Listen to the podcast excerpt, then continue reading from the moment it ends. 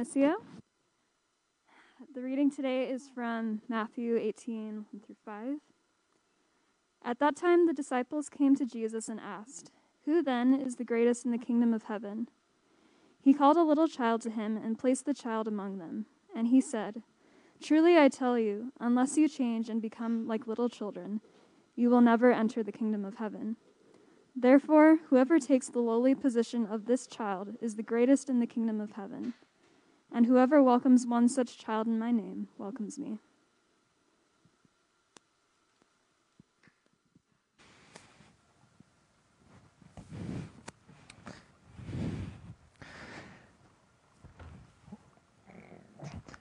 Well, welcome everybody.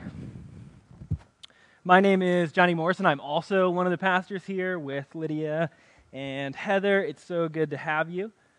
Uh, as Lydia mentioned, we have started a series last week. She started it off for us called Spark. And as a guide in that series, we've made these little journals. Um, not required. This is a volunteer organization. But if you would like a journal, uh, you can grab one. There's some like in the little silver bucket at the end of the communion table, and there's also some on the wooden table as you enter. Um, these are little journals. They have uh, what's going on during like winter 2022, like different things that are happening. So if any of the classes that uh, Lydia mentioned are interesting to you, you can find them in here. Or if you would like notes and prompts and reflection questions on each of the topics that we're wrestling through over the next couple of weeks, you can find those uh, in here. They're right where I told you they are. All right. Let's start. I just want to start with three really simple, but I think pretty profound questions. Questions I've been wrestling with all week, questions that hopefully you will also begin to wrestle with as well. So here are the three questions. Number one, can you, maybe I should say, do you, ever envision God at play? Can you, or have you, or in your imagination, when you think about God, when you think about the creator of the universe, when you read your Bible, whatever it is, the moments that you have that, that bring you into an imaginative experience with God, do you ever imagine God at play? Question number two Where is God when you are at play? So, when you're having fun, when you're skiing, you're hiking, you're doing whatever the thing is that brings you life and joy and delight, where is God? Question number three Can we, can you join God at play? Three simple questions that will frame up our time together.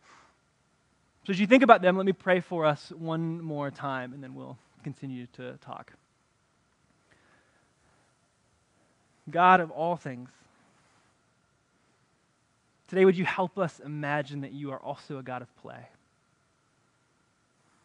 That you take deep delight in your own work, that you take deep delight in your own relationship, that you take deep delight in relationship with us, that it is fun and enjoyable to you to be who you are and to be in relationship with us. God, today would we disavow some of the notions of work that have so infiltrated our faith? Work is good and right, but sometimes work can become a thing we do for you. And so we, we begin to see today Christian life in the lens of joy, in the lens of delight, and maybe even possibly through the lens of play. Spirit, be with us. Help us see a bit more. In your name we pray. Amen. So, as I said, we're in a series entitled Spark. And the series and the purpose of this series that we're in is to talk about practices that spark in us greater joy, greater life, greater love. We believe that the Christian life is a gift, that Christ has given a gift to us, really the gift of himself to us.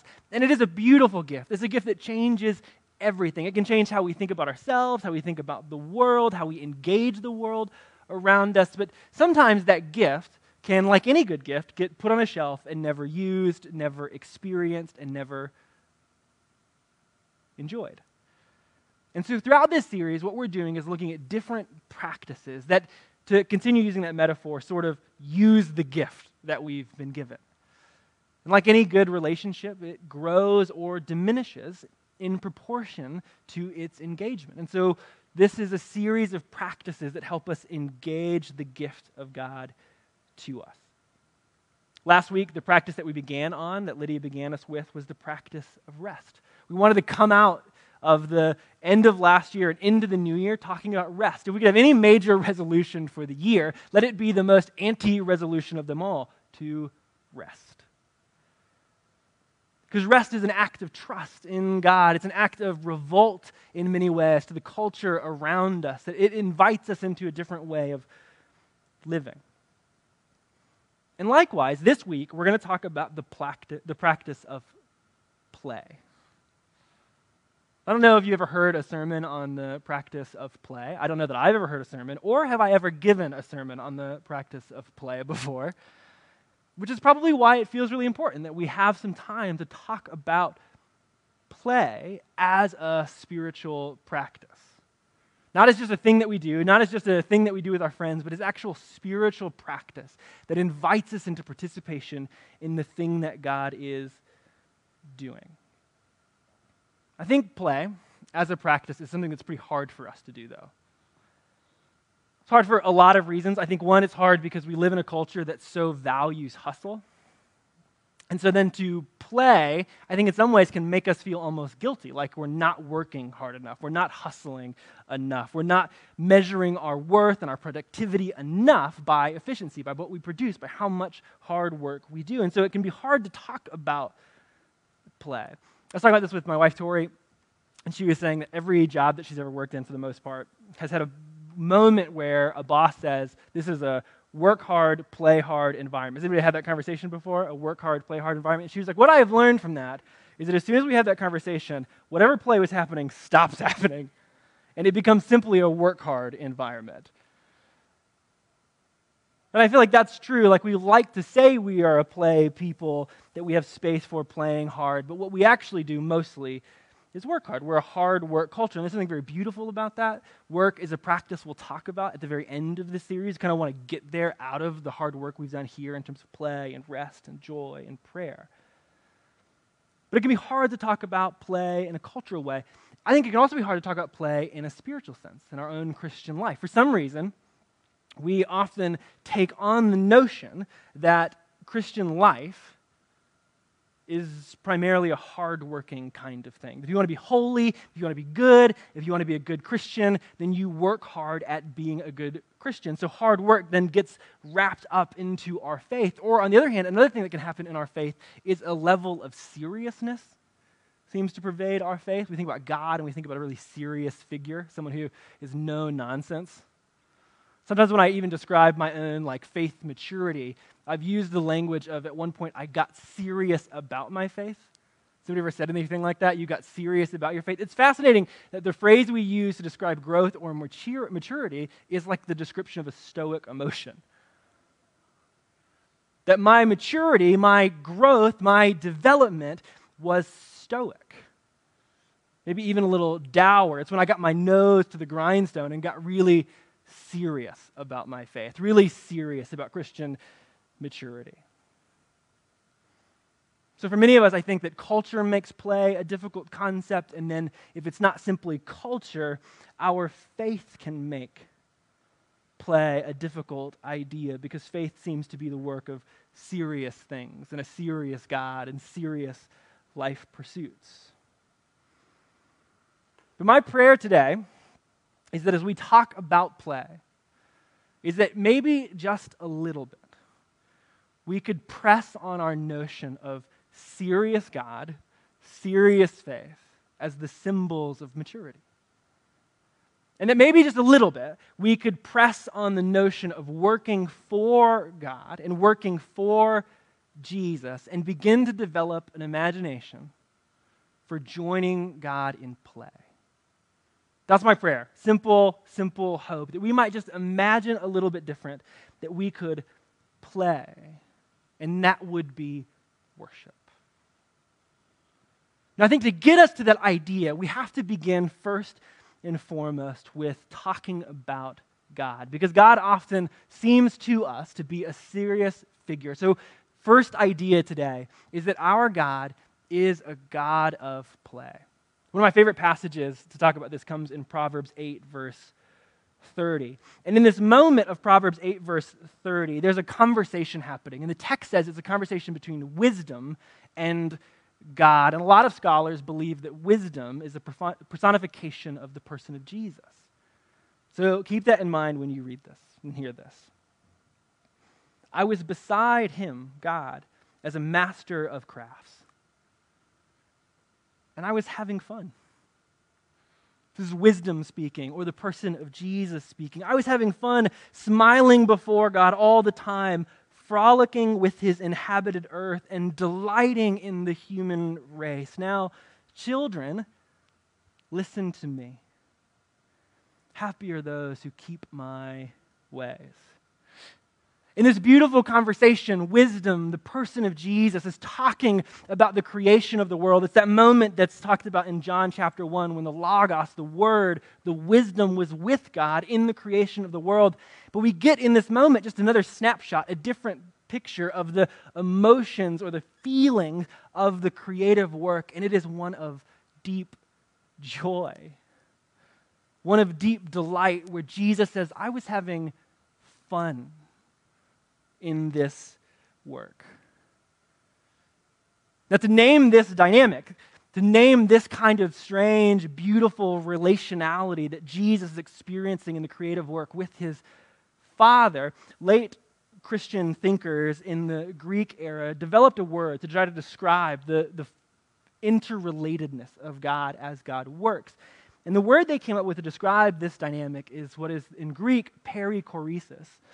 And it translates literally to dance around. That the God of the universe is a God who relates to themselves by dancing around. And in the 15th century, an iconist named Andrei Rublev created an icon to try to depict what does it look like for God to be in relationship to God's self, for Jesus to speak to the Father and say, I was having fun. And this is the image that Andrei created. There's three members sitting together having a meal. You see, the Holy Spirit is in green there. And though this text talks about Jesus as a part of the creative force, the Holy Spirit is in green to describe that the Holy Spirit is the greening force in the universe, as mystics in the 15th century would say, they bring life to the world around them. And you'll notice they're having a meal together. It's an icon, so it doesn't look like they're having fun, but just imagine. But right in the front of this image is this really beautiful thing. There's this little square on the box here. And early art historians believe that what used to live there, because when they got the print, there was something sticky on that part of the image. Early art historians believe that there was a mirror on the icon. And so, as you saw the Trinity having a relationship together, having a meal together, delighting and dancing around one another, Andrei Rublev, the artist, wanted you to see yourself as a part of that dance of delight. So, as you looked at this icon and were invited into another world, you would see yourself as being invited into it. Now, children, listen to me. Happy are those who keep my way. Jesus said in Matthew 18, the text that was read for us already, that we were supposed to be like children.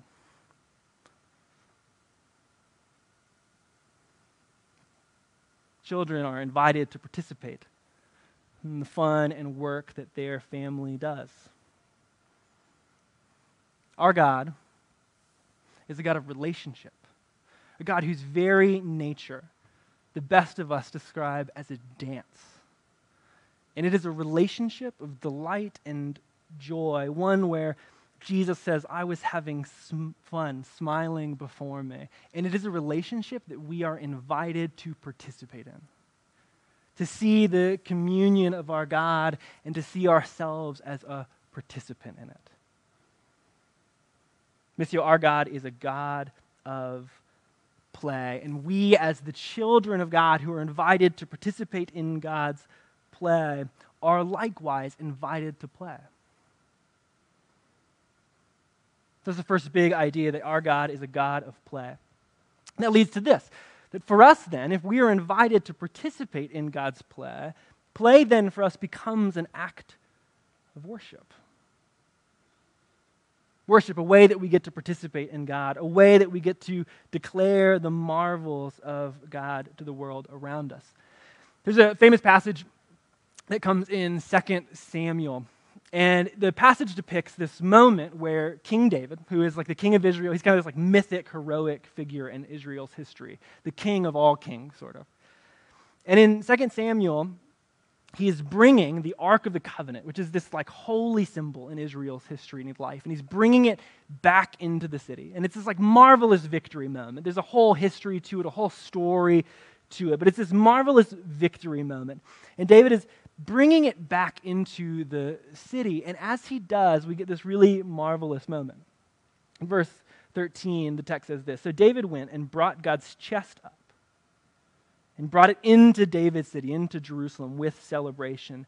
David was dressed in a linen priestly vest.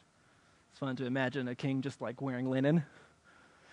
And he danced with all his strength before the Lord. And as the Lord's chest entered David's city, Saul's daughter, who was like the previous king and the rival of David, Saul's daughter, Michal, was watching from a window, and she saw King David jumping and dancing before the Lord, and she lost respect for him. Now, the reason she loses respect for him is because he's a bad dancer. Uh, the, the language that's used in Hebrews and what most historians and commentators think is that David is not doing some like trained, well performed dance. The language is actually dancing like a child, that he's spinning around like a top, and his linen is open, and everybody sees his chest, and he is embarrassing himself as he dances before the ark that's entering into the city. And she's like, Yeah, that's, that's embarrassing. You're a bad dancer, homie. And David hears this, that she is losing respect for him. And this is what she says to him, which is a famous line. In verse 21 through 22, David replied to Michal, I was celebrating before the Lord, and I will celebrate again. I was celebrating before the Lord. I was dancing without respect, and I'm going to do it again. I will humiliate myself even more and I may be humbled in my own eyes. What a marvelous response that is.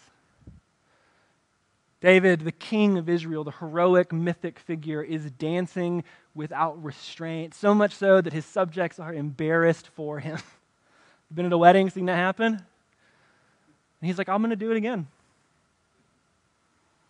It reminds me of this. Uh, has anybody seen the movie Chariots of Fire? Nice. Um, there's this, this Chariots of Fire is a movie about Eric Liddell, who is a Scottish Olympian and a missionary. And he is like a, a runner. And there's this like very beautiful conversation between Eric Liddell and someone else in the movie, which is displaying a character from real life. So Eric Liddell is a real life character who is an actual Olympian and actual missionary. And there's this very marvelous conversation that happens in the movie in which Eric Liddell is being asked, like, why don't you go be a missionary? Why are you being an Olympian? It feels like being an Olympian is a waste of your time. It's a waste of your energy. Like, you should go be a missionary. Go do this thing to the glory of God. Like, isn't that where the real Christian work is? And Eric Liddell responds with this very, very beautiful thing. I believe God made me for a purpose, but he also believes he made me fast. And when I run, I feel his pleasure. The moment reminds me of King David dancing before the ark, that there is some things in worship that don't feel like they have a purpose, that don't feel like they produce something, that don't feel like they can be measured economically, and yet they produce delight. And yet they produce joy. And as Eric Liddell runs, or as King David dances embarrassing before the ark, they feel God's pleasure. worship. So, play is an act of worship. But to worship in that way, we also have to trust. And so, play is a marvelous act of trust. For David to dance so embarrassingly before the cart, he must know that something about him is secure and unflappable, that regardless of what his rival's daughter sees, he'll be okay. His identity will be true, that he will know himself as valued and loved. And so, play, as it is an act of worship, it is also an act of trust. Do we believe that God is who God says they are? Do we believe that God loves us? Do we believe that our identity is actually secure, that it is actually rooted? Play is an act of trust. G.K. Chesterton, who's a Christian theologian and thinker, has this marvelous quote talking about play.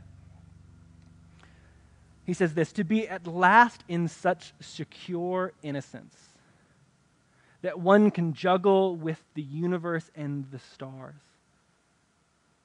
to be so good that one can treat everything as a joke, that may be perhaps the real end and final holiday of the human soul. Hmm. Chesterton is saying, like, what would it look like if you trusted God so much that you could see so much more of life as an invitation to play?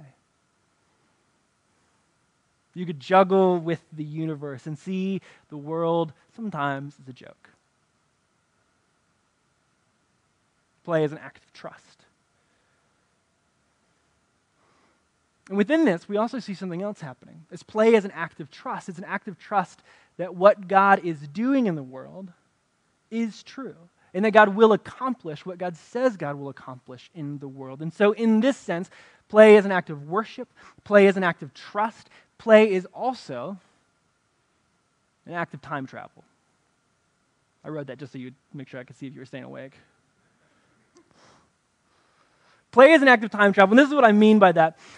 Chesterton's quote is talking about what happens at the end of the world. What happens to the human soul? What do we believe is true about us?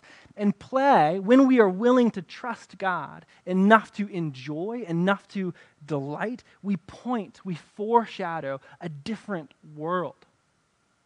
Uh, German scholar Jürgen Moltmann wrote a beautiful book that's now out of print called A Theology of Play.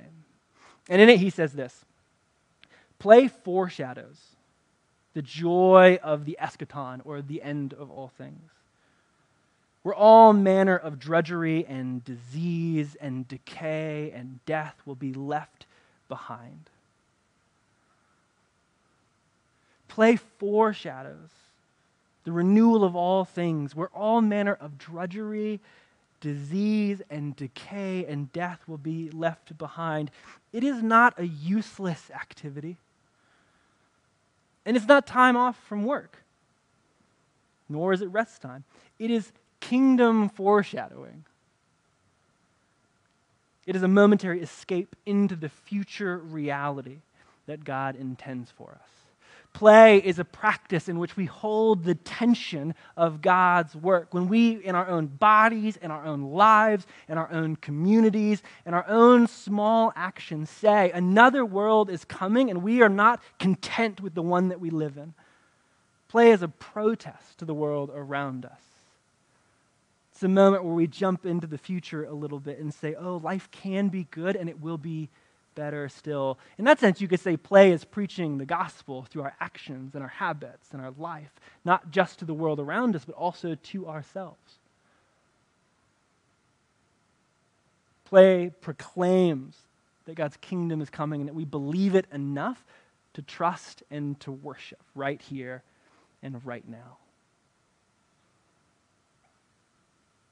And its play is an act of worship and is an act of trust. And as it is an act of time travel that declares the kingdom, it is also an act of participation in that kingdom work that God is doing. Theologian Leonard Sweet says it this way There is no creation without play. We saw that. Jesus declares the play of creation in Proverbs 8. Play is oxygen for the imagination, which sparks creativity, which ignites innovation, which combusts in paradigm shifts. All human creation is recreation. It's joining the work that God has done. God did not create us to work at life, but to play and find joy in living.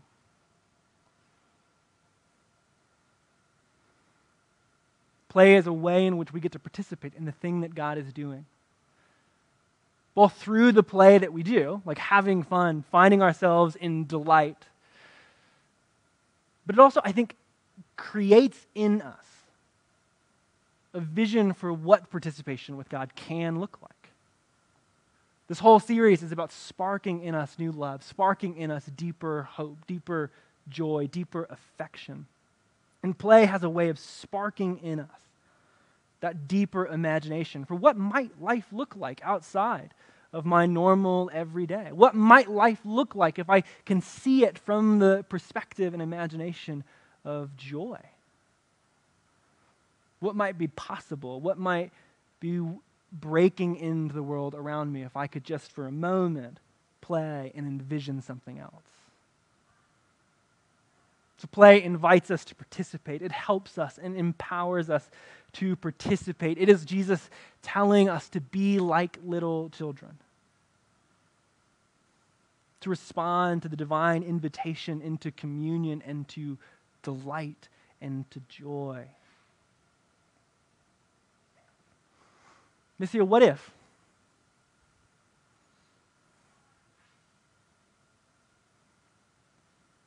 What if we imagined that God was a God at play and we were invited to participate in that kind of play?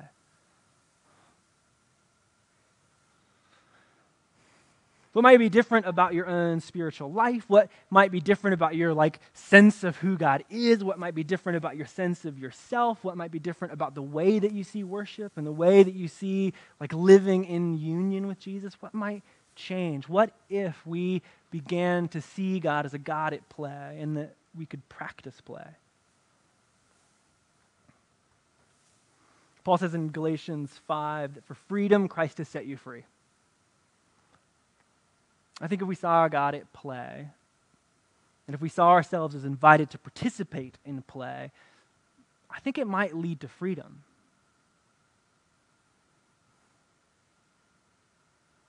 I think it might lead to a Christian life defined by freedom. So, what if, Missio? As we wrap up, I want to ask you three more questions to hold with you, to reflect on as you gather at the table and as you continue to worship. Now that we've talked, now that we've read the text, now that we've talked about what play is, can you envision God at play? What is your imagination for who God is? What is your imagination for what God is like? Can you envision God at play?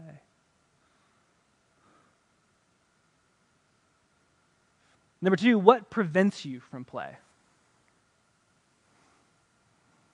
I think I just have to confess, like, I am a product of both my culture and of my faith tradition. So both can be pretty serious sometimes. So my own guilt, my own conscience can stop me from play. Like, I feel like all the tasks, all the work feels more important than play. What stops you from engaging in play? Does it feel guilty? Does it feel foolish? Does it feel silly? Feel like a waste of time? What prevents you from play? And then finally, how can you play this week? Series is about actually doing the practices that we talk about. So, what are ways that you can break out of that routine, break out of those things that hinder you from playing, and how can you play this week? What are the activities, the habits, the practices that bring delight or joy? Like Eric Liddell said, where you feel God's pleasure. Missio, how can you play this week? Missio, you take those three questions? Maybe you have the journal, write them down, take a picture of it with your phone. Would you just reflect on those three questions for a moment? I'm going to pray for us. Hold those questions together, and then we'll continue to worship. would you bring them with you to worship? Would you bring them with you to the table? And then, more importantly, would you let them send you this week? Let's pray.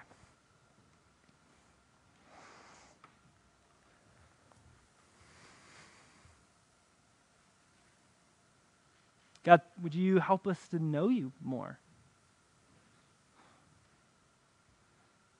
I feel this week that if we don't imagine you ever at play, then we, we have a too small of an imagination for you. We don't see you in truth. So, would we see you more? Would we see a God who is deeply at play, whose very nature is a dance that is making room for us to participate, to be like children who join in what you're doing?